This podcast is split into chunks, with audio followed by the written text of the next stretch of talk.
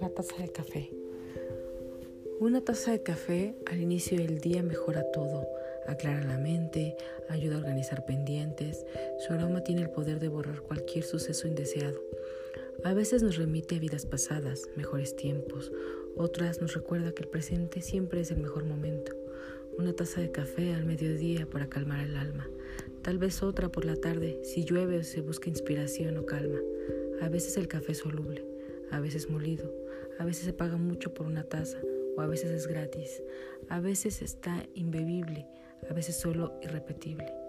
Sirve como antesala para una buena plática, como preludio de una gran espera, de una perfecta cita o de un gran olvido. El mejor café es el que aún no he bebido.